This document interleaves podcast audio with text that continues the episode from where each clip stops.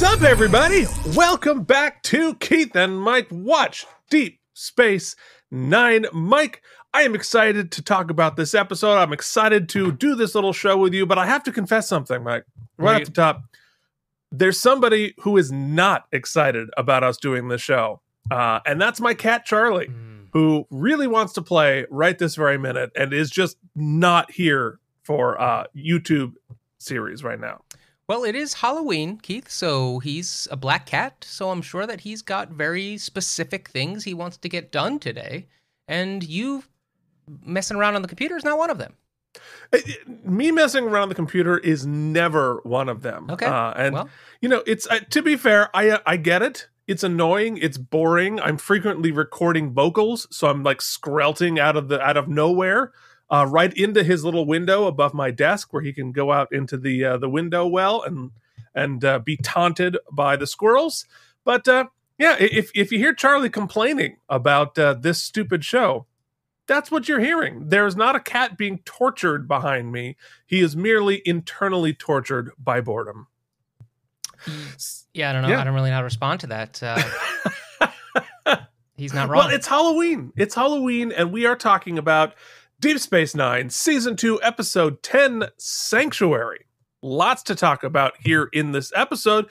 But before we do, we have to do our uh, traditional thank yous, Mike. yes, we'd like to thank our patrons. The- Yes. The, few, the proud, the fiscally supportive of us.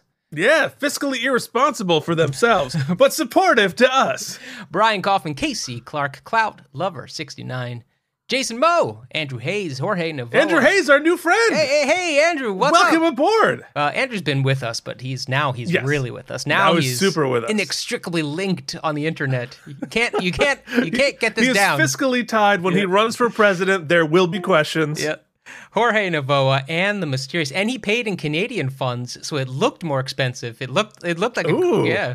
Uh, Jorge Navoa and the mysterious, the mysterious, and Worfs, Boot, Shivs. Thank you so much, Warts, Boots, Warts, Worfs, Boot, Shivs. One of my greatest creations, Keith. I'm 42 years old almost, Mm. and uh, nothing, nothing out of my head has been better than Worfs, Boot, Shivs. Anyway, CRM Mm, indeed. Productions. Charles Babbage at Grim underscore toys and delusions at noon. There they are, folks. You want to be one of them. I know you do. You get all kinds Yeah. of cool stuff. You get me watching Deep Space Nine. You get us answering questions that people ask. Anything, in fact, that they ask. They get us watching animated series, of which there are a few more we got to watch. Keith, I've been told. We, I got a list of the best animated series episodes, so we got to watch we do. those. Yeah. Uh, you got also get. Uh, maybe Mike's going to start watching uh, Star Trek Prodigy and or Lower Decks uh, any any day now. I'm I'm torn. Uh, you also get uh, f- uh, special unboxings such as the Michael Myers, which we'll be doing very shortly.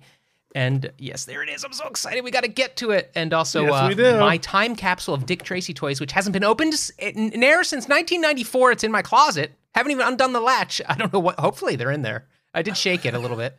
Uh, so you can That's join. right. It's probably just your old, like, you know, dirty magazines on VHS or whatever. From when you Most importantly, going to cut that right off. Most importantly, you get to be a producer on the show. Keith and I appreciate it. Thank you so much. Patreon.com slash K and M. All right. Now it is time to talk about this episode. Now, now, folks, uh, this aired on November 18th, 1993. Uh, here we are. It was uh, it was the Thanksgiving season of 1993, but uh, a lot had changed. You know, the um, the leaves were falling, winter was approaching. We were we were deep into the holiday season, but you know what didn't change? Our top song, Mike. Do you remember what it was? I would do anything to sing on the internet, though people ask me not to. Oh, I would do anything to sing, especially to Keith. Yes, and nothing I enjoy more. Oof. Oof, oof, oof. You know, I uh, disrespected some people with that. no, no, but you you were entirely in tune. I'm not sure you're in focus, but you were in Oh, am I, am I drifting out of focus? I think you are drifting out of Oh, know focus, or perhaps it's just bad internet. But you know, I want I want my mic crisp as can be on my no, give me a screen. Gaussian blur, please. help help me help myself. No, we can't. We're, we're you know what? We're going to see each other in person tomorrow. Yes, we are. Keith, we We're going to go see a, str- a strange loop on Broadway. Yeah, I mean, people usually don't bring their wives to the to our dates, but you know, Yeah. you're bringing your wife. I like it. Yeah, if, I All mean, right. things we're going to talk about on Geekly coming up, our new show. In fact, if you uh, this uh, if you want a Halloween special treat, we got a nice episode of Geekly, and Keith and I next week might be talking. I don't know if this week we're going to do wrestling or we're going to do sports and uh, musical theater. So that's really going to be We're nothing if not eclectic. Yeah. All right. And speaking of eclectic, and speaking of uh, what was recently on Broadway, our top movie was Mrs. Doubtfire. oh, it was a run by Fruiting, Keith. It was a run by Fruiting. So, uh, if we weren't watching Mrs. Doubtfire on the big screen for the first time, what were we watching on TV? Uh, you said this was the 19th?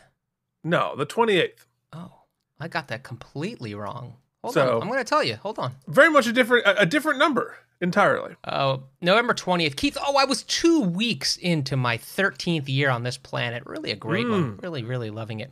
Well, of course, we had Lois and Clark, The New Adventures of Superman, Mhm, Keith, mhm. which everybody knows was a big hit. That was the Pheromone My Lovely, was the name of that episode. Oh, yes, Interesting. Fun, fun. the ABC movie that night was There Are No Children Here. We had Murder, She Wrote, Love and Hate in Cabot Cove. We had, ooh, CBS bringing the big guns, Keith, 9 o'clock. The movie that night was Indiana Jones and the Last Crusade. A little Connery. Yes. Connery for your for your almost, uh, Sean Connery. yep. Uh, and then we had Indeed. Living Single, Married with Children, and the Fox Block. And then we had, of course, Bonanza the Return Part 2, Keith, as uh, we're following up from last week, getting that second part. So that's what was on prime time on the networks that evening. Wow, lots of good stuff. Uh now, now it's time to get into the hard news. Yeah. And something is interesting uh about the hard news this week because Okay. and I had to go back and I was like, "Huh?" And I I went and I double checked and make sure I had the right issue and the right week. And I had to go back a couple weeks ago and double check, "Hey, was that also the right week?" Uh but as it turns out, um because in the hard news, there's no mistakes. Clearly, what happened was once again 1963 plane crash survivors were found. So, uh, this is not a repetition of the article because they would never do that. Uh, they found another 1963 plane crash with survivors. Uh, so, I weird. I- It's really serendipitous that this happened It's great. Uh, It's two weeks really apart. Great news, yeah. Thank um, God. But yeah, I mean, uh, it's great. They both sets lived on a Gilligan's Island paradise for thirty years. Now, Keith, amazing. quick before you continue, I, I do want to point out uh, you might people might have learned from Geekly a couple weeks ago. I have a thing with feet. I don't like to be barefoot, uh, but No. maybe uh, there's someone who who did like to be barefoot. well, it depends on what she stepped on because a woman has taste buds on the bottoms of her feet, and to be perfectly honest, I haven't stepped in a lot of things I'd like to taste lately. No, unless it's So, gum. uh, That's your only shot. unless you step on gum, because the dog shit really isn't going to be. be Somebody's great. used gum that they've chewed on and has been rotting. Well- that's going to be If you compare that to the stuff she's generally probably tasting, that's uh, that's a treat. That's fair. Also, lady vampires demand their own blood bank. It seems only seems reasonable. Mhm. Uh, and uh, killer lightning bugs are headed our way. So, uh, big, lots of lots of big important news on November twenty eighth, nineteen ninety three. Shall we talk about this episode? Let's do it. This episode was directed by Les Landau, who last directed Invasive Procedures. It was written by, had as a, as a teleplay by Frederick Rappaport, who last wrote on Move Along Home, and a story by Gabe Essoe and Kelly Miles Wolf, both of whom uh, was their only trek, so it seems it was probably a pitch. All right, so uh, trivial trivia. What do you say? so. I'm glad to hear there was a woman writing on this episode. Glad to hear that. Yes. Well, at least wrote the sto- came up with the story. Now, Keith, waste your time with trivial trivia. All right, so this one, uh, it, it's a, it- there's a couple of interesting casting moments here on this show because we're casting in the family.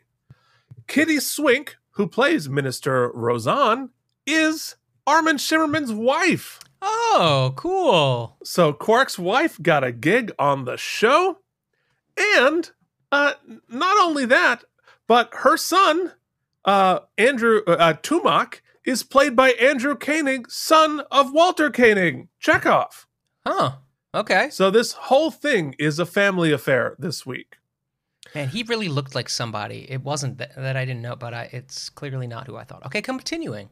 Might want to look like somebody. The I don't know why I had that in my head. Anyway, the Skrreea ship. I want to taste the feet of somebody. somebody. wow, I'm so sorry, world.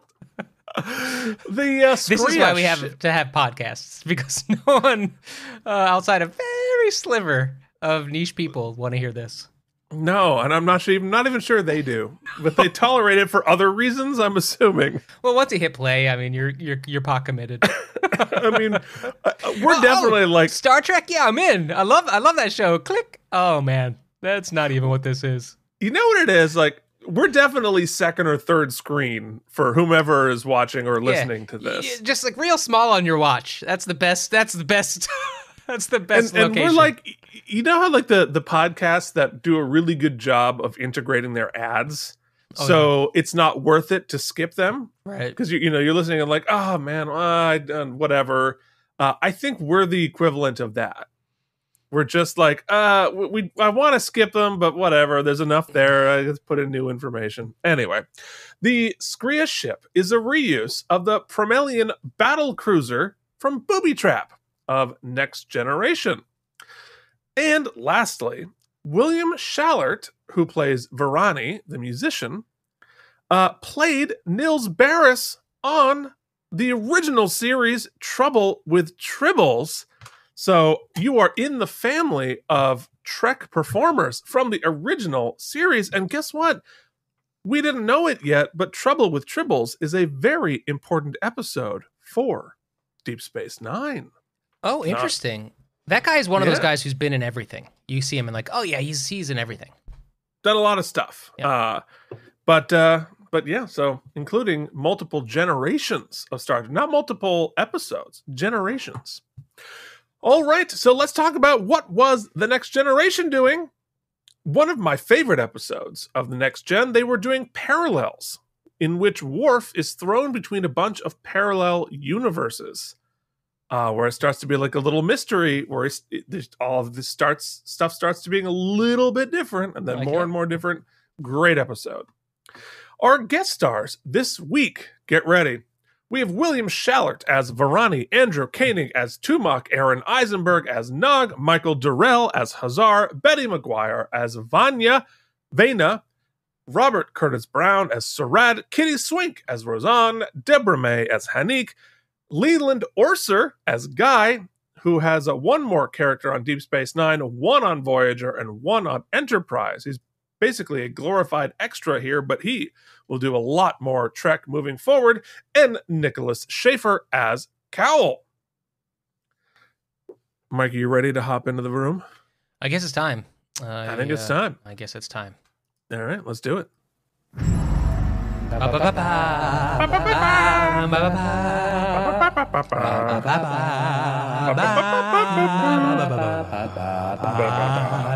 He thought this was a good idea. Mm-hmm. This is like a good warm up. Ah, ah. I mean, to be fair, I probably should warm up before episodes, especially of this one, because my voice gets tired. I actually went for a for jog an hour and a today, just for all of our patrons out there, not nor p- people watching, Patrons? uh, as a favor because I I didn't want to be snotting though. I have this cold I cannot shake, and uh, so I went out for a run because that seems to get me flowing, so I could just like snot it all out before I got No. on camera. You're welcome.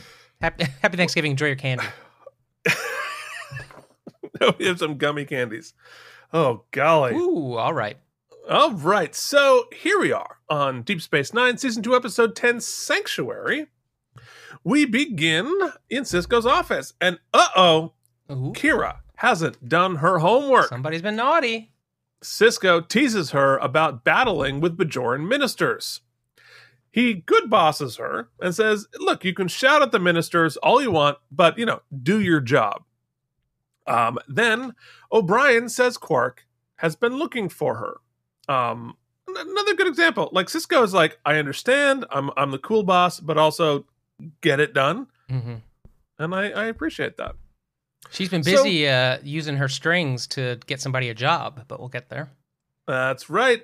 She goes to Quark's to see someone playing the Deep Space Nine theme song on a goofy flute.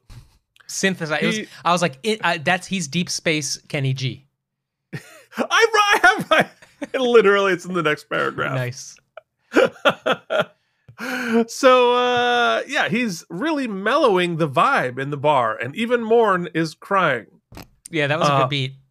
But maybe he has a Federation girlfriend? They were also like, let's uh let's not spend a lot of money on the synthesizer sound effect, but let's get all these extras. Like, look at that little that alien in the back there. It's rad. And we have a twenties flapper.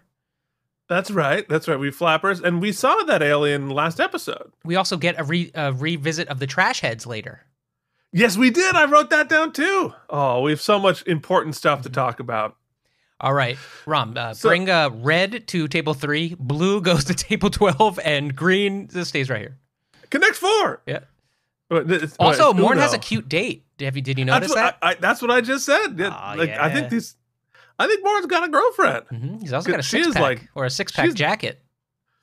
I need one of those. Yeah. I can't have a six pack, but I can have a six pack. Maybe I'll wear a six pack jacket to uh, Doubles as a life tomorrow. preserver. That's true. Yeah, well, but uh, there it is. Yeah, see, I'm telling you, Morn's got a girlfriend. Yeah, well, he's. He's, Yeah, Good for him. I, I'm not going to say any of the. I, I I workshopped three jokes in my head and opted out of all. you aborted every time. Uh, All right, I, I just aborted a joke in my own. nailed it. I had a Herschel Walker joke all Yep. lined up. Yeah, it- me too. Just because of what you, we that that clip I sent you. Wow. Oh, wow. Okay. Anyway. Man, try living in Pennsylvania. Ninety percent of my television right now is just not just political ads. I can deal with political ads. I, I'm I like politics. Well, who likes it? But you know, Keith. But these are like because I'm in Pennsylvania, a swing state. These are the most far left and far right commercials you can imagine. There is Yeah. just hyperbole on a level. anyway, back. But we're back. Look, I, hey, I I went to a rally on Saturday. That's right. I got I, I got to hang out with Cory Booker for a while. That was fun. we should book it back to the episode. Yes, we should. All right. So, uh, Quark is naturally pissed about the vibe in the bar. Nobody's gambling or eating. And, and his his complaint actually is, is fair. It is a bar. Yeah. And uh, It's it like is a if you place get of yeah, business. you got a bar and you, you buy a jukebox, but it's all Adele songs. You'd be like, oh boy, uh, this is not what I ordered. This is not good for business. Hello, it's me. Please order another beer. You want to dance? All right. I- oh God, we're a mess already. Uh, so apparently Kira set it up, and Quark agreed to try him for a month. You're gonna try somebody for a month? Uh, Kira goes up and asks Kenny G for something more exciting. He's apparently a famous classical musician, and the venues, the classical venues, were destroyed during the occupation, so he has nowhere to play. Kira promises to try and help. Now, if the occupation was was 40 years, right? So he must have been very young before the occupation as a might have been a musical prodigy. which tracks because when you see the hologram of him later, it definitely looks different. And they- they're like, we got to explain that away. Well, look, if I'm going to have a hologram of me, uh I'll, I'll, I want the I want like the 28 year old version of me, not the 42 year Yeah, it's like when you're on version of me. Zoom and it gives you that option. It's like, do you want us to make your skin look better? And you're like, why? It's Zoom. But then you're like, yeah, okay. Yeah, yeah, all right. Do what you can. Fine. Help me out. That's fine. Yeah, hold on. Can I change the aspect ratio of this? just squeeze myself in just a little bit, just a, just a touch around the edges. Keith, Keith, is that is that you? Yeah, yeah, yeah. Exactly. It's hey, look, it's 2010, Keith. It looks What's like up? a headshot from '98. All right. I have some of those. Uh, what's happening? Oh, back on ops. A ship comes through the wormhole and it's about to explode. As They you know, they are be, yeah. contractually obligated to do the minute they get to Deep Space Nine. and uh, they beam aboard some folks who look very frightened. And that becomes the end of the teaser. We begin Act 1 in media res. We just continue straight in. Sisko says they're going to try to help them. And they start talking. When they start talking, the universal translator isn't working yet, which you'd think would happen way more often. The uh, universal translator is a little too universally perfect, Mhm. uh, usually on the show. But I really liked how it didn't work this time, especially they're coming from the other quadrant, so the languages wouldn't would be much less overlap in it. Um, so it made a lot of sense. The lead lady makes it very clear that they are skiras, and uh, Sisko is like She-Ra, but she skis. Right. Yeah. She's like this the alpine sister of He-Man. Right, Skrias, but I, I wrote I read it as Skiras, which I prefer. Sisko tells Kira to take them to the infirmary because based on literally nothing, he thinks they're going to be more comfortable with her. Okay, I'm glad you picked that up too. Later in the episode, it all makes sense. Like that Yeah. instinct makes sense, but they did not play that in the scene. Well, that you know, Sisko had read the the, the script Oh, right, right, right. ahead of time. He's he prepares, so he already knows that they have a uh, a matriarchal society. the that reason they- she was talking to Kira is because Kira's the only person who was talking to them.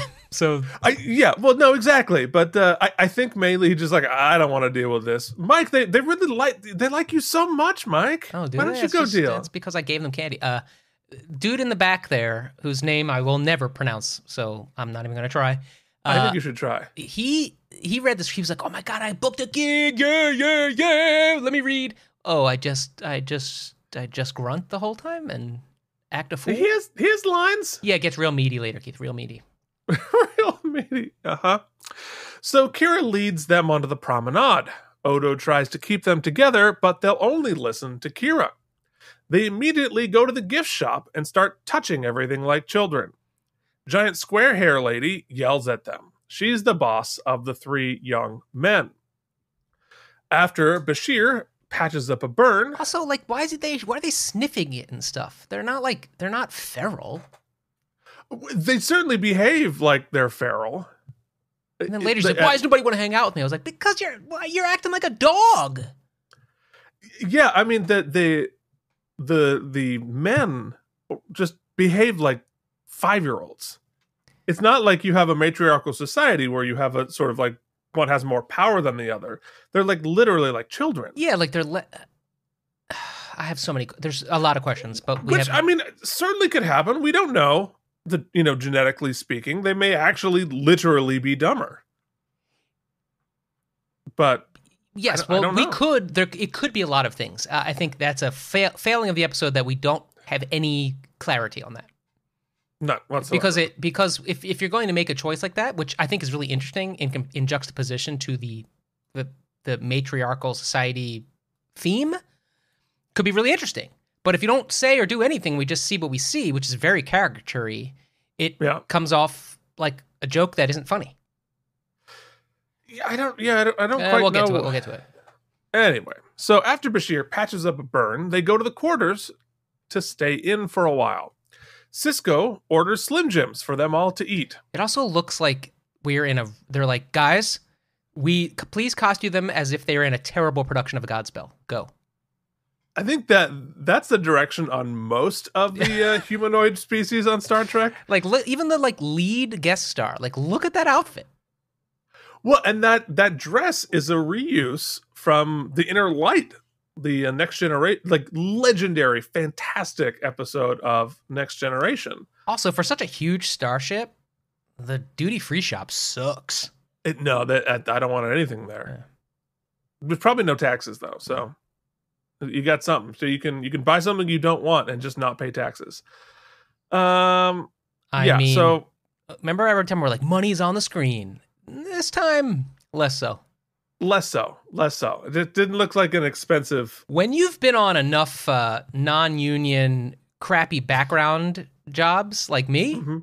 Yeah, this this reeks of the old. Hey, just bring some of your own costumes. Bring some stuff from home. We'll see if you got anything. That's what this reeks of. Just tie it around your head. So you can, you can give me like an alien Regis. No, no, just we're gonna put a bandana on you. It'll be fine. Okay. Uh, Meanwhile, one of the yeah. extras, they're like, "Oh, put him in full trash can head out- outfit," and this guy's like, Yeah, right? They They, get what is that? that?" Why did you make them the Skrreea? Oh boy. Uh, so yeah, so Sisko orders Slim Jims for them all. Oh, I said Uh, asparagus, but okay. They look like Slim Jims. So of course they're taking a big risk, right? That this type of food isn't poisonous to their species they've never seen before. Well, you know, Like, how the hell do they know? I don't know. Oh yeah. Thank you, thank you, Randy. So giant square hair Ugh. keeps keeps talking, and then the translator starts to work. She says her people need help and there's no time to waste. So apparently we we discovered that there are 3 million people on the other side of the wormhole and they need to come through. We also learn that their culture is female dominated. Their men, according to the women, are too emotional to be leaders. Um, also, they might be six.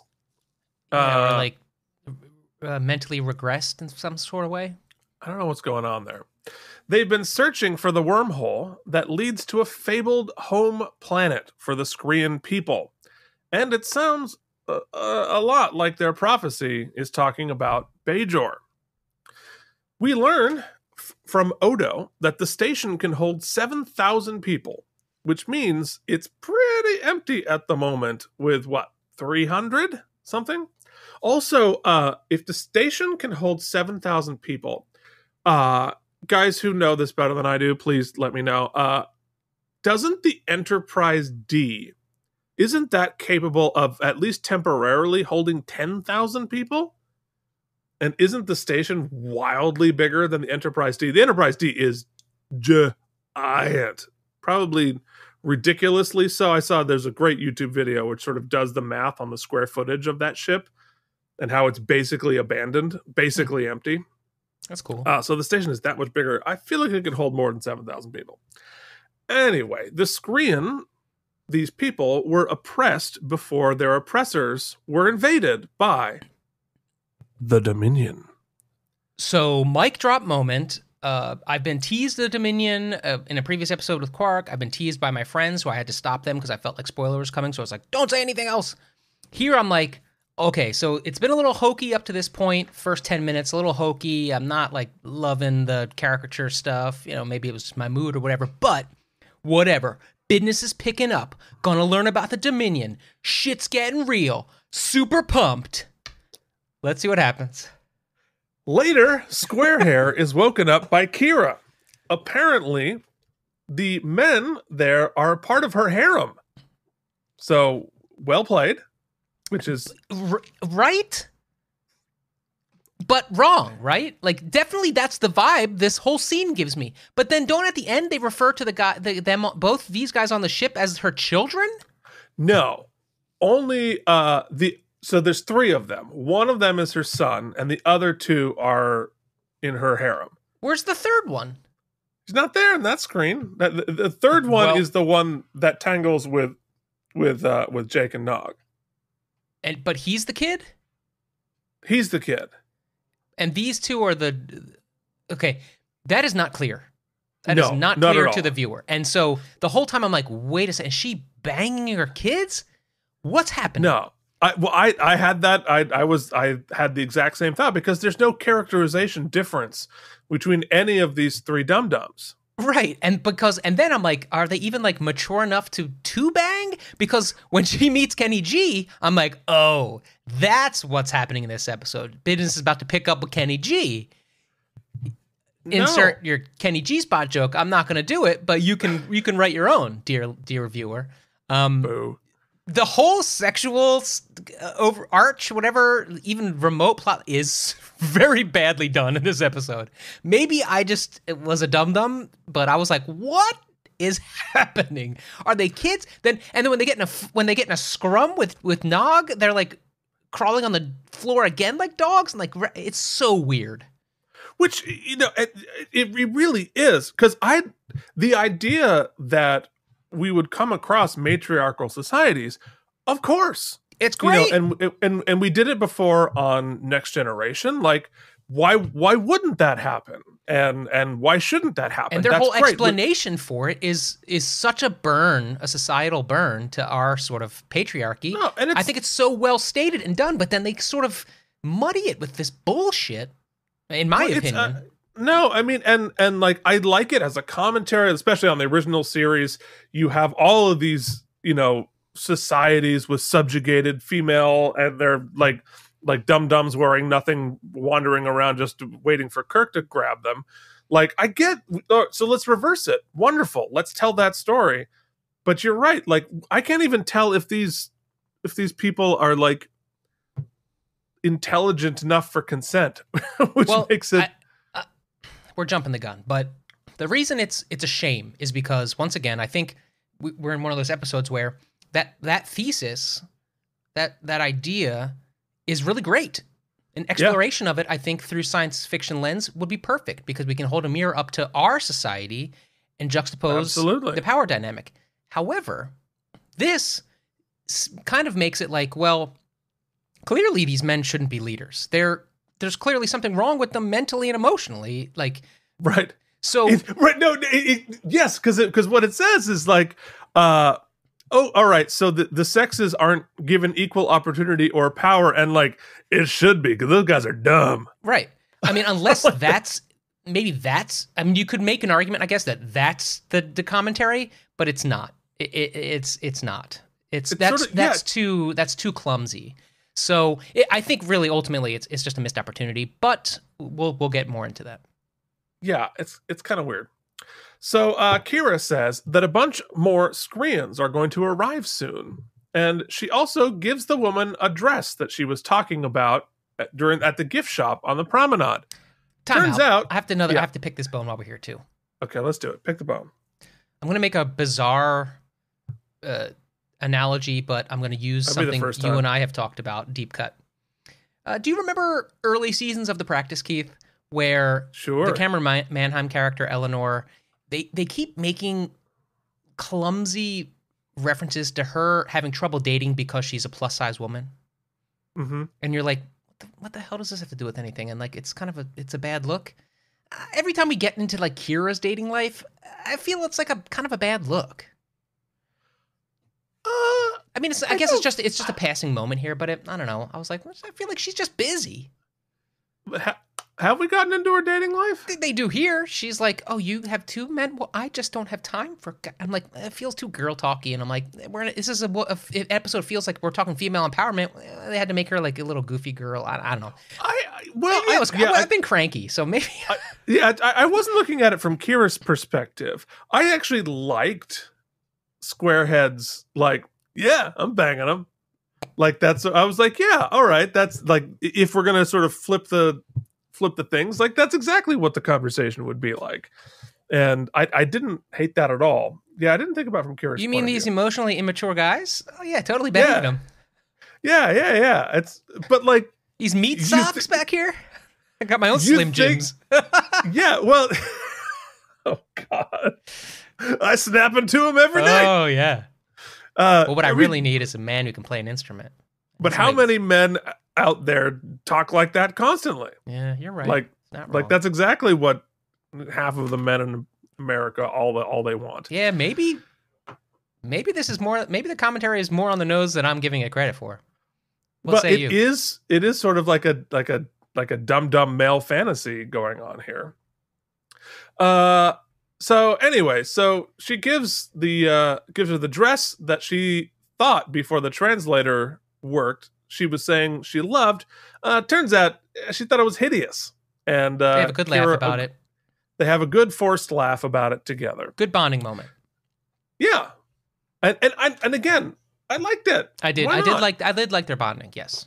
I like that that idea and the and, and again, the translator not working perfectly in real life, I think would happen constantly. And so there would be stuff like this all the time. And I, I dig We- that. I dig that. Kira, she respects Kira also because she's a woman in power, which is as it should be. And Kira gives her a little. Uh, I think that's the scene where she's like, "Hey, you're the one who found it. I know you say you're just a farmer, but you're you can be more than that." Which is shades of when we had that Vedek on, and they were trying to. Uh-huh. Okay. we uh, we head to the promenade. We get a great shot of the trash can head, trash can lid head people, and we they're kind of reptilian. That's It's- That's awesome. awesome. why couldn't they have been the Skrreeans? Money budget because they needed to have like three hundred of them. That's one hundred percent why.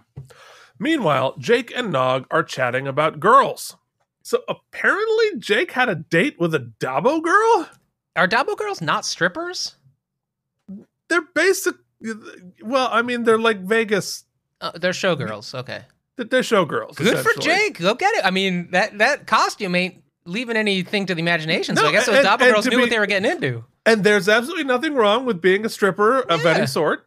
Uh, but Jake's like 14. That's the issue. The issue is is eh, Hey Keith, my he- dad he- had two kids at 14, at 15. okay. They weren't Well, me, uh, but and I don't think it was a good choice. But I, new information for Keith. We're going to talk about that offline. anyway, basically, I'm saying Uh, my dad was Jake from Deep Space Nine. apparent. Wow, that's awesome. My mother's a also wear Dabo girl. My mother's a Dabo girl. your mother's a double girl, and your dad wore jammies everywhere he went. Uh, so apparently, Jake is tutoring her in entomo- entomology, and uh, Nog's outfit is insane. Look, Both their outfits are insane. That's insane. they're both wearing like clown outfits. Well, uh, hey, hey, maybe that's maybe that's why I don't have a Dabo girl The Halloween, yeah. because I'm not. You got Can you pop, imagine baby. what? I, you got to Mike, I really want you you- need to pop a color, Keith. I need you to really imagine what I would look like in that outfit. I don't want to do that. Let's move forward.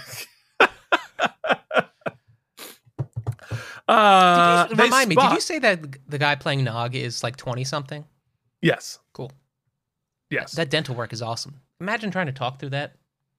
It's impossible. It's uh, like one of the uh, incredible special skills that the Ferengis actors have to have are be able to be communicate through those teeth. Uh, so Nog and Jake spot one of the Skrreeans eating food off other people's table, um, without even, you know, because and they and they joke that he doesn't know how to use a replicator. Which why would he?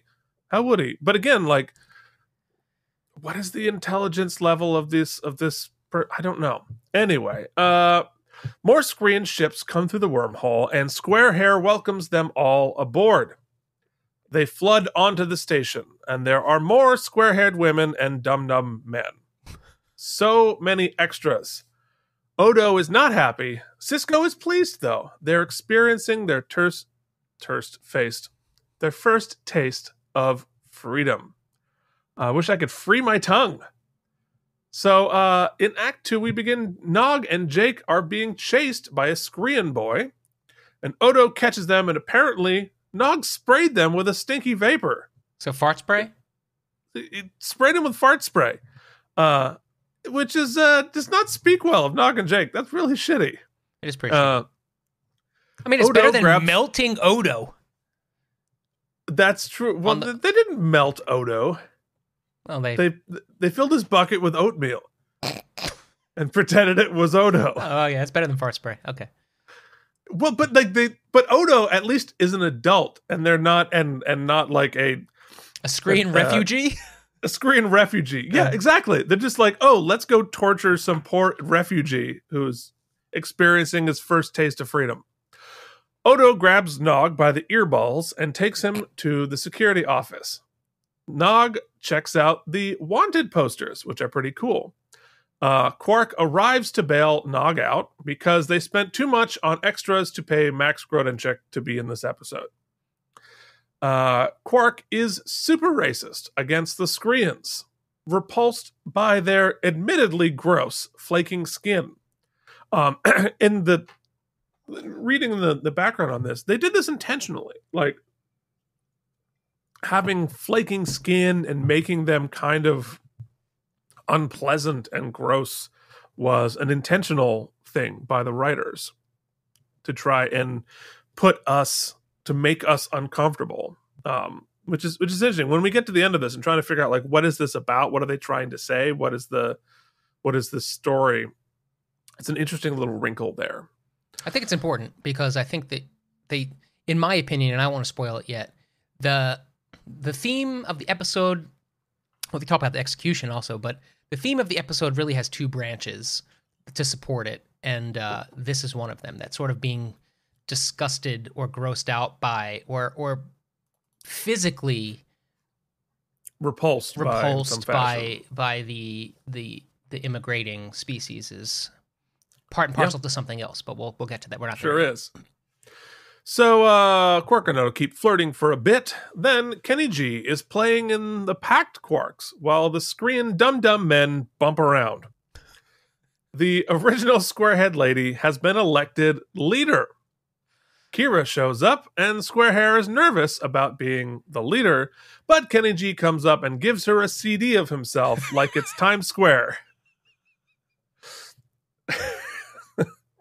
Ever been in Times Square, That's folks? exactly it, dude. I have one in my lifetime, and if this is for people who've been to New York, or maybe it's happened in your metropolitan city, but these people, these artists, or whatever, they they really they give you like a burned CD of their stuff, and you end up if generally you just ignore them as long as possible, or you say you got to be somewhere, you or you literally run away. Mhm. But there's one time in your life, usually, at least it was for me, where I just I Everybody does it once. I couldn't escape. I just couldn't escape, and so I got engaged in the conversation. And by the end of it, I was like, I had to give him ten bucks for the CD, which I have the whole skit. somewhere. That's the whole deal. And then I still don't know if there's any music on it, but I'm sure there's not. But uh, GD, that is exactly what this is, space version. Although, I mean, you got the vibes too, right? Like they were totally gonna bone. I think so, yeah. He uh and he says as a Bajoran, he understands what it's like to be a displaced people. Uh which makes sense. This naturally gives Square Hair the idea. Keith, could you make me a little of- your CD? Could you make me a little hologram of your CD? I really want to put it on this mid console. Okay, great. I'll, I'll just put myself on one of my CDs and rotate it around. Yeah, I really want to put that on the console. Holy God, that's funny. I mean, I I do have CDs and an action figure of myself. Yeah. So Hey, we're moving uh, on up, man. If you had told think I eight-year-old anything that- Keith you'd have both of those things, he'd have crapped himself on the floor. Um, if my eight-year-old self could see this rig and the all the in the action figures, my thousand subscribers. be like, oh, I have so many things. Oh, but I'm old and fat. Uh, hey, you know what?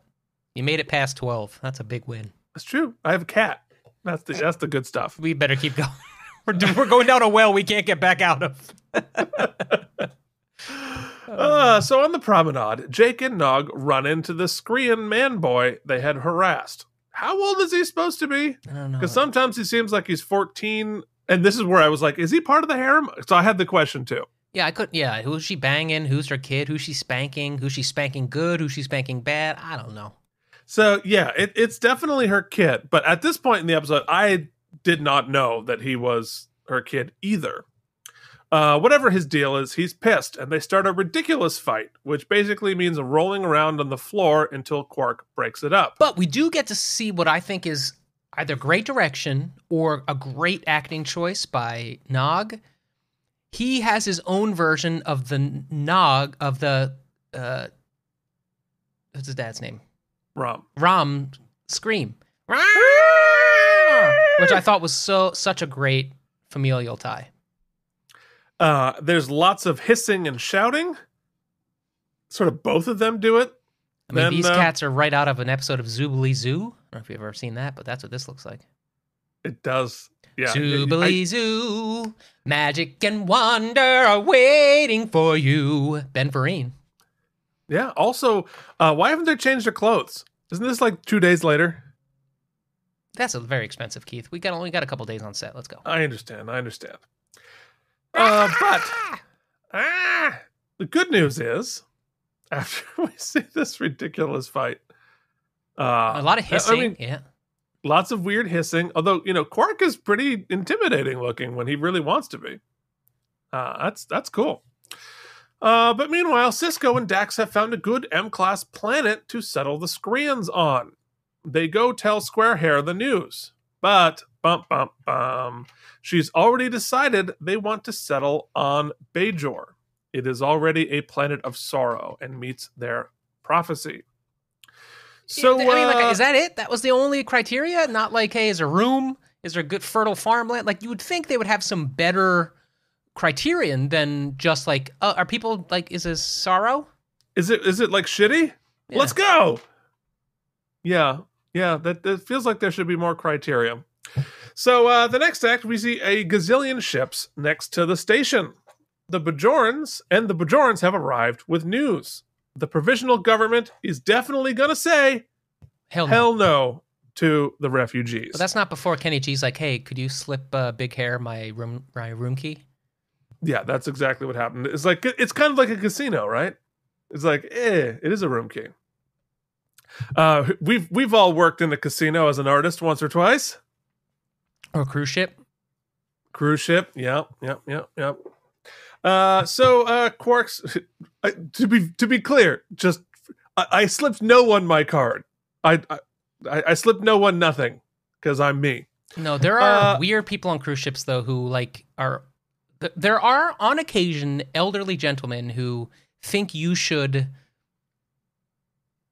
entertain their elderly wives. Really? Wow, I I haven't I haven't uh I haven't been offered that particular upgrade package on a cruise ship, but uh th- there's a good story. We have to do that later. Anyway, so Like, did uh, you enjoy the show, sir? Thank you. Uh, enjoy the buffet. Bye. so Quark's wife and a random Vedek announced that indeed they are going to say no. The Bajorans are worried that they can't take care of the Skrreeans uh, because they're just barely getting on the on their feet themselves. And Sisko tries to get them to consider the other planet. Now, Squarehair appeals to Kira, who reluctantly has to agree with the Bajoran ministers. And Squarehair is distraught. Uh, so yeah, this this is the part where like I can see we're trying to make uh we're trying to tell a story about refugees, trying to tell a story about immigration. We're trying to tell tell a story about um you know, helping people coming from other places who need them.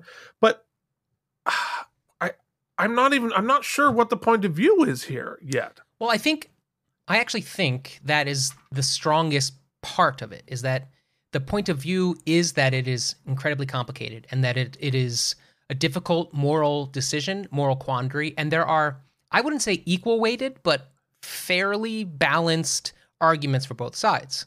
Uh, I think that they thread that needle fairly well. It is a lot of people. It is a a risk, and I like that the Bajorans, instead of just being played as total hypocrites, I like that they bring up the point that if this was to fail, even though they're not asking for handouts, if this was to fail, we would feel morally responsible to help, and that could put us at, at risk. And I think that that moral gray area is the strongest part of the episode because uh, And- if and- David E. Kelley this with too strong a viewpoint, I feel like it it moves into a trite territory that this somehow somewhat avoids. Well, I I think this yes, I agree. Um I think this would have been much more impactful and made much more sense if the Skrreeans had a better reason to want Bajor as opposed to this other planet. Right? They don't Mhm. have any good reason for it. They have a vague prophecy which one person thinks like, "Oh, I, that seems right. Let's just go with that." But but it's vague. It's not tied to anything. You know, y- you could have either Bajor is way better for us than this Mhm. other planet. At which point they had a logical reason for wanting to do that. Totally get that. Or let's say it was a spiritual thing. Let's say it was a prophecy. If you really leaned into that and made it much more obvious that this really is, we really believe it is the prophecy for this reason, this reason, this reason. The way it's outlined in this, they don't really have a good reason to want to pick Bajor over this other planet. Yeah, I And, agree. And that, and I think the show is really weakened by that because if they had a good reason, it puts everybody in a more difficult position. It heightens the drama. It just doesn't make any sense. I think it's missing another detail that I want to save to the end of our discussion. But if you could help me put a pin in that and bring that up, that Mike, you said it was missing something else. it's never going to happen. I'm gonna try. Uh, well, well, I'll try. I try. I promise. So Square Hair is distraught, and later on the promenade, there's a line for the replicators. Jake tries to go make nice with the guy they fought with. He reinforces this the kid reinforces that he doesn't want to go to Draylon II, but no reason as to why. Kira goes to visit Squarehair, who was pissed at her for not supporting her desire to settle on Bajor. She says she was betrayed, but Kira sticks to her guns and wants to stay friends. Squarehair is hell no. Sisko calls, uh oh, and says that Tumak, the son, stole a ship and is headed to Bajor. Oh, Tumak is her son. Totally missed that. Uh, naturally, the ship is broken and it's gonna blow up. Well, they said that in Of the beginning. At least that they laid that breadcrumb in the top. They were leaking fart goo, goo or something. They're leaking fart goo. Yeah, It was is like that- radiation. is they that what all- they said? Like the ship when it came through the wormhole, it was like it's leaking radiation. So at least they had planted that seed, and it wasn't sort of just like a plot point out of nowhere. Yeah, that's fair. Uh, but again, like he just left. He didn't take his people with. He just went by himself. Anyway, Yeah, like what was Uh, he gonna do there? I don't know. None of it makes any sense. His uh, mom calls and tries to get him to turn off the engines. He doesn't respond, and they are surrounded by Bajoran security ships, and they're being ordered to shoot them down. We don't see any of this on the screen because you know money. Money. But we do see two Uh, green dots and a red dot. We can put it together. Green dot, red dot. No, I mean, way cheaper. Uh, despite their attempt to prevent it, a battle starts and the Skrreean ship is blown up. Uh, good performance by Squarehair. Yeah, totally. Um, Plot don't know why- for nothing. for nothing. Plus, they don't even make that character like. I thought the scene with Jake, we it was going to redeem. They were going to become friends. We're going to learn. Oh, he's Right. just normal like everybody else. Blah blah. But they don't do any sort of like character building or redemption there to make this. So we don't care. Yeah, it, the stakes are nil. I, in- Is it? but it? the- Is it to give Big Hair a little more ground that we sort of like we that we buy the betrayal thing because the betrayal thing too. It feels like she, as a leader or as a as a well, an intelligent person, should recognize that Kira's their decision, while she might not agree with it, was ba- was founded on a whole council got together. They had a whole. well, and and and it, It wasn't. It wasn't and, flippant. and it wasn't. It wasn't like like we do, right that. Many in our country would like with refugees and and and people trying to trying to come into the country. It's not like eh, fuck off. It's oh here, let's try to give you this. Let's try to give you this thing that's it's equally as good, and here's why, and here are the reasons. Uh, so yeah. Anyway, um, anyway, the Skrreeans are leaving and Kira keeps trying to convince Squarehair that she's right, kind of ignoring the fact that her son just died. Uh, She does get in some sick burns, though. Like the whole monologue she gives is an excellently written and realized thesis of what the Yes. I, what the episode I think thinks it's about. well, it's what it should have been about. Yes. She finishes with a monologue that is pretty well argued. The Bajorans are afraid they can't take care of the Skrreeans because of a famine, but the Skrreeans are farmers and maybe could have helped Bajor rather than be a burden. And this is the uh, point Mike thinks was also missed in the rest of the episode. Had we established, do you remember that episode from season one where Kira, of all folks, goes down to this planet that's about to be obliterated to get energy? Power, right? Yeah. The moon, yeah. and they show this guy in his hut or whatever and, and we learn and he's like building a house and blah blah blah but like something like that where they establish that this guy's that these people are really great farmers and they were able to if all they had to do was put some exposition in the beginning they had taken a dead planet and re-fertilized it and like if we show Right. that they're expert farmers it gives weight to the decision that the bajorans have to make they have to weigh it's the potential um symbiosis that they could have had. But instead they don't do that. So we don't she just all she says is we're good we're farmers. They also all they say the whole episode we're farmers we're farmer people. We could have i don't know. They it just missing they spent so much time of the i know 45 minutes is a short period of time but they spent so much time on the dumb dumb boys and some weird plot points that are unnecessary when they could have focused on the two things we talked about the farmer the farmer stuff well said mike the the farmering, yes. their their expertise as farmers and what was the plot point you just talked about that was missing? Oh, the Bajorans the the the, the the, decision. the Skrreeans having a good reason to want Yes. to pick Bajor as opposed to the other blades. there was time in this episode if you had trimmed some fat absolutely to talk about those things, but regardless, we do get the sick, sick burn monologue at the end. Well, and if and if this point had been made 20 minutes ago and we have an argument about this, it's much more impactful than this this like I think she makes an excellent. And and we we see this, you know, especially in in the states uh where we are how benefited we are as a country, as a culture, as a whatever, by the refugees that we accept, by the people we allow from other countries, by by the by the immigrants. We are made better by all of these people. And there's a great point to be made about that. You make the episode about you know people who are sort of xenophobic and don't want to have other people and other cultures and they're kind of gross and they've got the skin flaky thing so i don't want them because they're you versus actually if you let them come in they can help you with all these things and we have a and, and we have this great discussion about about immigration about refugees uh, but we didn't have that We didn't it was have really that. weird And it's further Alright. undercut, I think, in this moment because rather than have her say these things matter of factly, because they're very powerful statements, I think they were more powerful if she had said them to the to the Bajoran Council, or to if we had seen her argue her case in front of the Bajorans.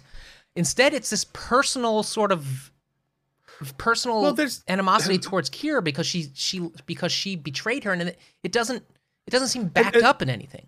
Well, and and the betrayal is sort of based on entitlement, right? It's sort of like I'm entitled to come and put three million people on your. Li- now, it sounds weird for me to say that because I'm very much in favor of immigration and refugees, that kind of stuff. But it's, but it it it, it they're not entitled to come in. Like you can ask for it, you can make a point. Here's how I can help you. Here's why this is beneficial. Here's how you can you can give help us with humanitarian aid you can do all of these things but Well, science fiction actually it makes it a little bit more difficult to draw a straight parallel because there is here on Earth there is limited resource. There is and that resource being space. Whereas yeah in in the future or in this universe, there is unlimited space. There are quadrants. There are just gonna give him a whole planet planets. Yeah, like so it's hard to draw the direct parallel there. So right the right points they're and then- trying to make, the, the mirror they're trying to hold up is is is well is right and the, the the choice the choice for the and this is maybe the maybe the whole problem here the choice for the Skrreeans here is not live in the oppressive hellscape they were in before or Right. be on Bajor right they've already escaped the oppressive hellscape the choice is M class planet all to themselves that's great or going into somebody else's backyard. It's not you know that if if the choice is like I'm we're to starve to death and be oppressed and die uh it's kind of shitty if you don't let us onto this province on your planet there's a good argument. But it's like I want to be there even though I have this other thing where option B might even be better than option A but because like I've got a vibe about your backyard and I feel like I feel like it's I feel like it's the one it's nowhere near the strength of the argument that they should have in order to make have this episode make any sense or or, or have or have make the point they want to make. Yeah. All right, blah, blah blah blah. She gets on the airlock and heads off. Let's do a vocab quiz. Yeah, totally. Uh, at some point. I got fired up. Yep. And now it's time for Mike and Deglio's Star Trek Vocabulary Quiz. All right, this one is easy. Uh, I don't even know if it's particular to Star Trek, but tell us, tell me what is an M class planet, Mike? Uh, yeah, it's a planet, Keith, that is uh, of, of a certain size, the M size. I mean, it's not a jumbo candy, it's not the king size Snickers, but it's a fun size Snickers for Halloween. Uh, more importantly, it has an atmosphere suitable for humanoid life, Yeah, of course. such as oxygen and nit- nitrogen and such. but it's Uh, got but nuts. It's got nuts. So if you're allergic to nuts, not for you. Yeah, uh, I can have the nuts. I can't have the coconut. So the almond joys in my giant bag of candy, which I'm going to eat by myself because there's no kids coming. I can't eat the almond joys. All right, your next one is Plix Tick a Plick. Oh man, uh, Nog says this at some point. I'm trying to remember what it was. Oh, I forget. I forget. Plix tick a plick. Well, of course, Mike. He's a Bergrunian. Oh yeah. Remember John Regranian played for the Eagles, defensive player, great guy. John Grunion. Yeah. It was a joke, Keith. It was a joke. Oh, oh, oh, oh. Jon Gruden. He was a coach, and then uh oh, Uh oh. that didn't go well. nope. Uh, okay, he should have plicked ticka plicked his emails. Is that it? Is that all we got? yeah, let's go. Let's come along home. Okay, yeah. For the love of God, please.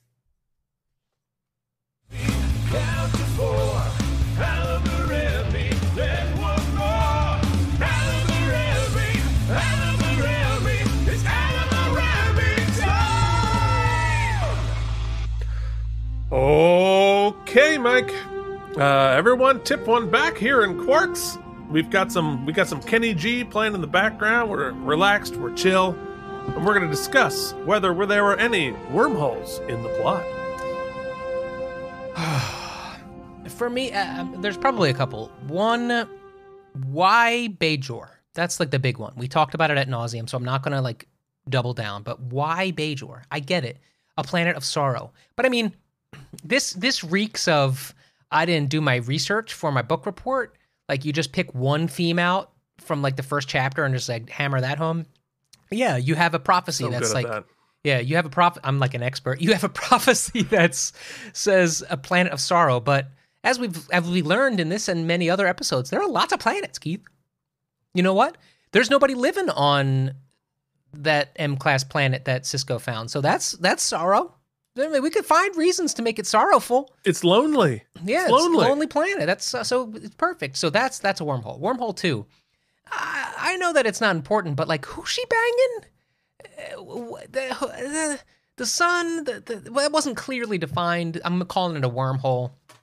And on top of that, I'm putting the, the, the, the it's not defined as to the men what their status as beings are. Are they a lesser sp- lesser? Are they compromised Are they in some com- fashion? Are they compromised, or is that just bad writing, bad bad directing, uh, or a bad just a bad concept in general? Not sure. Well, also there, there there is a there is a story to tell. If you want to tell a story about yeah, how uh, how, how these oppressed people, the, the consequences of oppression is is, and and we're we're seeing that in sort of like people living on the fringes of society, scraping to survive, integrating back into a society that has everything that that they need. How difficult that is. Like there's a story to tell there, but but, we don't get that backstory. there. So like that, I guess that counts as wormhole. Then like, do we know how long the occupation? Are they still being occupied? Are they like? uh, Did they escape and they're still escaping? Are they being hunted? How long has it been since they had been like none of those details are really fleshed out and actually could be and they they kind of got rescued by the Dominion. I don't know. All I know is that it sounds like all three million of them got off world, which Right. is a Herculean undertaking. So yeah, so and they're just like waiting at the wormhole. Uh, Nobody's chasing them. Like what? What Well, is the story there? they I, I guess I, I guess it like the they were oppressed on their planet. The Dominion came in, kicked out the oppressors, and obviously allowed them to leave. And they just sort of picked up and left. in Right. The search of a sorrow Dominion planet. were either attacking or were or decided that the people that were invading them were something. They gave they got them out. So the Dominion, we don't know. We still don't know if Yeah. the Dominion is a uh, a a benevolent Good guy or a force or a, bad guy, malevolent yeah. force. Yeah. Okay. Well, Yeah. so that's all my that's there's a lot of wormholes.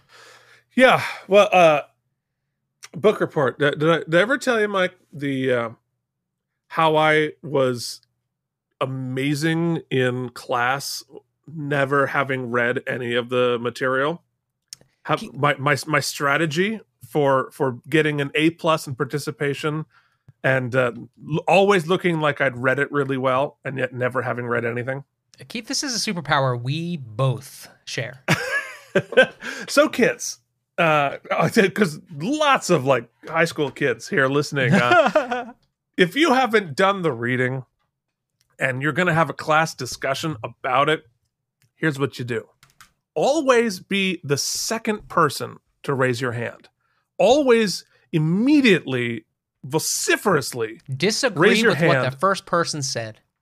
Absolutely. Disagree vehemently with whatever the first thing that gets said. And you can't just disagree. You have to make it political in some fashion. You have to sort of trump it a little bit. So you have to like tie it to some sort of political idea, and then you're you you start a fire and watch it burn, and therefore no one will know you didn't do the reading. So basically, just be Trump.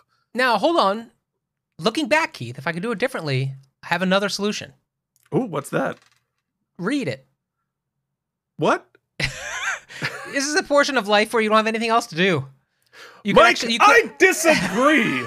Everyone's out there trying to make people read as if reading really makes you. Does readings more make you more intelligent? Keith, what we didn't know at the time, what we were actually learning by not doing the reading and just knowing how to argue and to talk nonsense, was we were we were polishing our podcasting skills.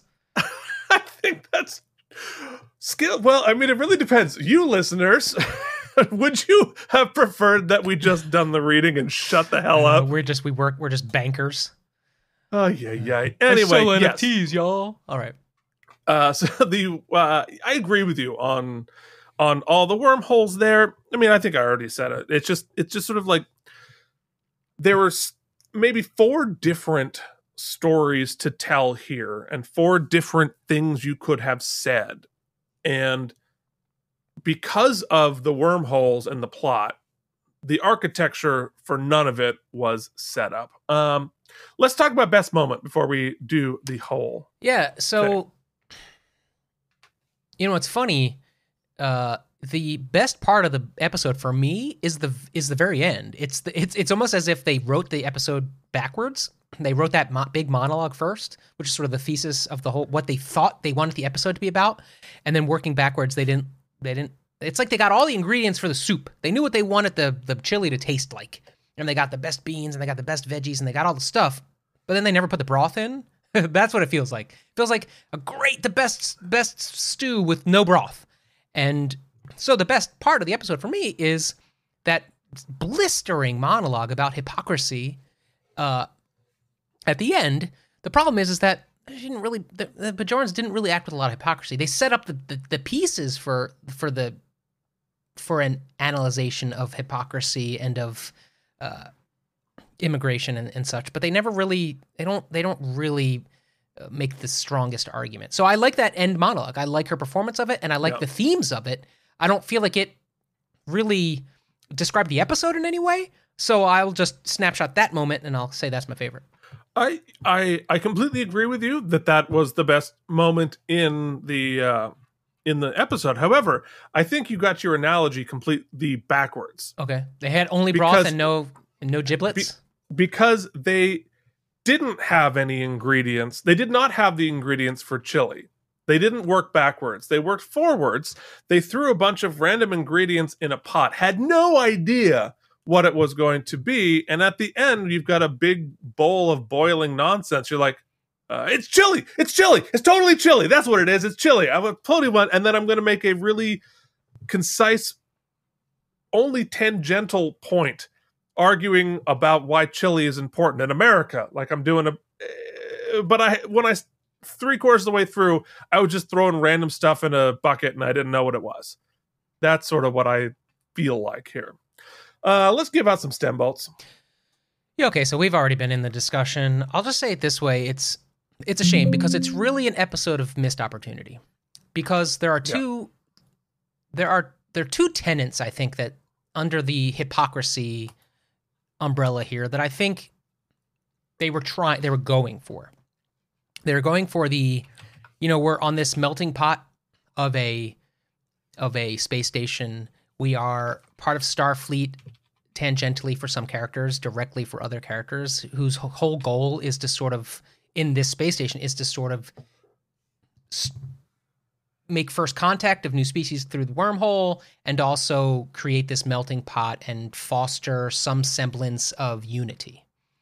Yet, here's a situation where these new species coming on and they're kind of gross and they're and there's an influx of them there's a lot of them and we don't know how to handle it and isn't that isn't that uh, hypocritical and how do we deal with that and also the bajorans who have had a directly similar, in many ways, situation where they were occupied and they were kicked out and made refugees. And shouldn't they be the first to want to help these this species of of like situationed folk? The problem is, is they don't really do either of those things, right? They they, they instead of making it's not just that they're gross, it's also that they're behaving in a certain way that's not particularly accepted, but also it, it just would have worked better as an idea if the if the point is we're holding a mirror up to us. Right. They don't do it effectively because they don't make the they don't make the the the, the choice, the big choice at the end of what should we help them on Bajor or not, meaty enough. There's no real reason Bajor should do it, and it is an imposition right? So it is a moral quandary, and they make a, a, a, what seems to be rational, difficult decision, and they express as much. It's not as if they were xenophobic and, and pushing them off. So the so the idea of hypocrisy sort of doesn't work. The idea of uh, what was the other point I had to make? There's another one. Well, I'll just uh, yeah, I'll stick with that. Oh yes, the idea of a, a, patri- uh, matriarchal society compa- juxt- juxtaposed to our patriarchy uh, could have been a really interesting idea to examine through the lens of science fiction, but they they ham-fist it. First of all, it's not really about that in any way. Other she's not No. because they don't we don't really get to see any of the other leaders, the matriarchal leaders. It's not like they have a, a a council of any sort. It's just this one farmer, and she's now we're hey, you're the president because you went through the wormhole first. It's like if we had just made Neil Armstrong the the czar of Earth, right? Because he was first. Uh, but then we don't really explore it other than we have the men are dum dums and they're sniffing around and isn't that funny? Haha. And you're like, Running around like licking everything. so Like, it's so it's it's it's worse than bad. It's a missed opportunity because they bring up two really meaty opportu- two subjects that could really benefit from a, a looking through the lens of science fiction, and they don't do either. That's not a flaw. of The performances are all I don't want to say all. Some of them not. There wasn't a lot for the Dumb Dumb men to do. I I, I feel bad for them. In fact, uh, I thought the the lead guest stars were great. Kenny G was something happening that's this whole episode. Like you said, it's just like, okay, that's happening. The whole time I kept waiting. And the worst part for me, Keith, is they drop the Dominion and you're like, yes, this is it. Uh, here is the big thing. Nothing. No, no information. I, I don't think they know yet, to be honest. It feels like they're like, we got this concept and we'll get there once we figure it out. So it's worse than bad. It's just missed opportunities left and right. 67 stem bolts. Yeah. I mean, this is an episode that I always think back and imagine it to be better than it or have more to say than it does. I always I, I always think back like, ugh, that one. But like I'm I'm it had something important to say, so whatever, I'll go and watch it. But it really doesn't. It sure thinks it does. It's trying to, but it's trying to make a bunch of analogies which don't hold up, right? Um, you know, and it's all all really comes down to um like you said, holding up a mirror about how we treat refugees, whether or not we welcome in refugees. But but it doesn't it doesn't hold up because of the alternatives. Right? Because you have the alternative of your own freaking planet. We're giving you a planet for free. Just here, take this planet, right? Which apparently is fertile and great and and and better than than by far better than what you've had, and frankly, apparently better than the land they wanted on Bajor, right? So why wouldn't you take it, right? So you wouldn't take it because you had some sort of another tie to Bajor's land. So, all right. So if we're trying to make it to our time, you know, is it is it a culture that had lived there before and it had been pushed out 500 years ago? No. Is it land? You know, are are are they putting them on land that's more convenient for the occupier? You know, for the people in power? Uh, and that somehow it's like, oh, we're just going to put you here because because you look like, are we making a parallel to say how we treated the indigenous people in our country and all over the world. Like, okay, so you're like, oh, so we're we're pushing indigenous people onto land that we don't want, and then when we realize, oh, we want that, so we're going to push them off somewhere else. Well, it's not that either, right? There's no insurrection happening. It's literally, and we're not, you know, saying what it did before, giving them no choice, saying that the alternative is not we help you or you live in an oppressive regime where there's danger or whatever, like we are with a lot of uh, immigration today. It's none of that. And so the entitlement or the, the sense of betrayal from the Skrreeans makes them seem unreasonable as opposed to we're not we're not rooting for them anymore. They're kind of shitty Mhm. right and it's and and and i want to root for them. They've been oppressed. They they they need help. They're refugees. Like and so why do you make them what is the point you're trying to make Okay, by me- making them kind of unreasonable and kind of shitty? What if to back to my kind of thought? What if you had opened the episode and res, and there's a, a meeting of of the Bajoran Council, and they're talking about how the famine is really kicking up, and how there's like this whole inhabitable uninhabitable space that they want to use, but they can't figure out how to fertilize the land, and blah. blah. Like we create that. That, that that need potential need or the potential Right. help that they could have made because then you have at least we understand the back and forth but well and it's it, it- well that would that would be great right so like we have a need these people can help us but we're not going to do that because of racism say right you know like like like with immigration right we need them we need their help they we have we have people come all the time and help us and and and you know like our food wouldn't get to us or whatever would like it but we don't want them because they're a different color right right? Or they speak a different language. All right, so there, there's another story. It didn't. It told none of those stories. I wanted it to be about something, but it it never really holds up. And um, yeah. So in the end, I'm not even sure. I usually say it was well intentioned, but it didn't live up to blah blah blah blah blah. I'm I'm not sure what the intention was with Right. this. What is the like? What point do we imagine they were trying to make with this? Because they the none of the analogies hold up. We don't have a we don't really have a a parallel for oh we just have this empty continent that's beautiful and lush uh, and we just don't want it so why don't you go there as opposed to in my backyard we don't we don't have a parallel for that I mean, I guess you could kind of you could you could cite Navajo Nation or some like uh, the reservation, the giant reservation there. Like I, I, you could, but we'd have to really make we'd have to shoehorn it in. It's it's it's just not it's not but we didn't push them off of their planet Yeah.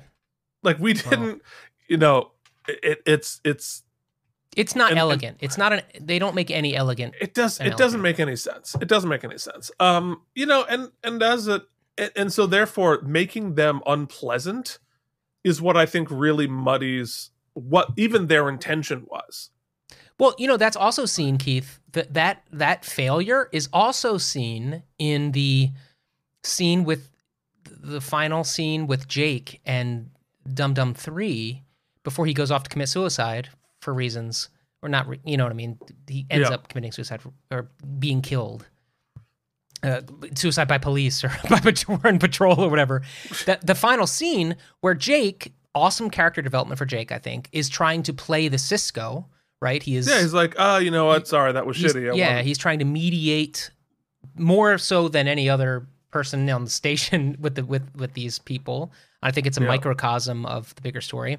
And yet instead of finding a little bit of common ground, which would then make us care in the next scene where he Right. dies, they make him sort of be shitty to Jake. and for no and and with the sense of like i want to be in this random place i've never heard of and never been to before so much more than this other full planet i'm gonna kill my i don't know it's weird Or maybe right, make uh, the make the point I don't want to be on my I don't want to I didn't want to leave home. You know, like right I don't know. no exactly or or there's or or there's more tying them to Bajor, right Keith, I love the Deep prophecy Nine. is exactly right but this episode failures abound. not not good not good so you get uh, i gave second sight 39 Oh, stem yeah, bolts so you're definitely I I gotta give this one 35 self-sealing stem Man, bolts. we're date we're dating on a different scale. Um, so that that's not a good average. No, it's not a good average. Definitely not a good average. Okay, well that's uh, there we go. We we've we've definitely gone through a uh, you know a, a valley Mhm. in the season. Uh, but next week we are going to be discussing rivals. So uh, hold Keith, on to your peak? hats. Is there a peak on the way? Oh, there is definitely a peak on the way. I'm not going to say that the next one is a peak or not a peak because I don't do spoilers, but uh, there are peaks coming. You can look into the distance, and we're if you look into the difference distance, we have Everest in the background. So Okay. don't you worry. So, folks, uh, thank you so much for watching. Keith and Mike watch Deep Space Nine. Check out our other shows. Look at my Star Trek toys. Look at uh, K&M Geekly, where if you thought this discussion was completely out of nonsense and, and disorganized, K&M Geekly is for sure your show. Uh, also, you can join our good friends at patreon.com slash K and M, spell out that and, and get all sorts of more bonus material, more of us talking, because Lord knows that's what the world needs. Um, Mike, uh, any any any final thoughts here on Halloween? We're recording this on Halloween. Uh, no. I wish I could go as Quark for Halloween, but I am not going to spend three hours in the makeup chair. That's not going to do it. You're also not going to go any anywhere for Halloween. You're I gonna- am going. I'm going trick or treating with my sister's kids Oh, for you are. for an hour, and then I'm coming Are back you- to watch Game Three of the World Series. Go Phils. Uh, Uh, what are you, what is your costume, Mike? My costume's going to be uh, Phillies hat, lights off in front, because I realized as much as I'd like to hand out candy, I'm not going up and down the stairs. Hell no. So, uh, I made, my neighborhood's doing a cool thing. There's like a little orange lanyard that you hang from your door if you're giving out candy. No orange lanyard, no candy. So smart. Yeah, except I mean, um, if I'm a kid, I'd be like wherever I don't see the orange lanyard, egging. Yeah, no, for sure. I was I was in an apartment building where we put like a little sign on the door. It said like "Come trick or treat," and we put the sign on the door. Nobody came. Well, that's sad. So uh, I don't know. We'll see. I, I put a pumpkin out front. I'm going to put some you, skulls you could on have the, the. Skrreeans could have come to that apartment. It's an apartment of sorrow. they would have been scr- screeing in Uh, in. I screen, you screen, we all screen for candy. Okay, folks, let us please mercifully let you have the rest of your day. Till then, this has been Keith and Mike. Watch Deep Space Nine. Thank you for watching K&M Entertainment. If you enjoyed our particular brand of nonsense, please like and subscribe. Or become one of our patrons at patreon.com slash K&M.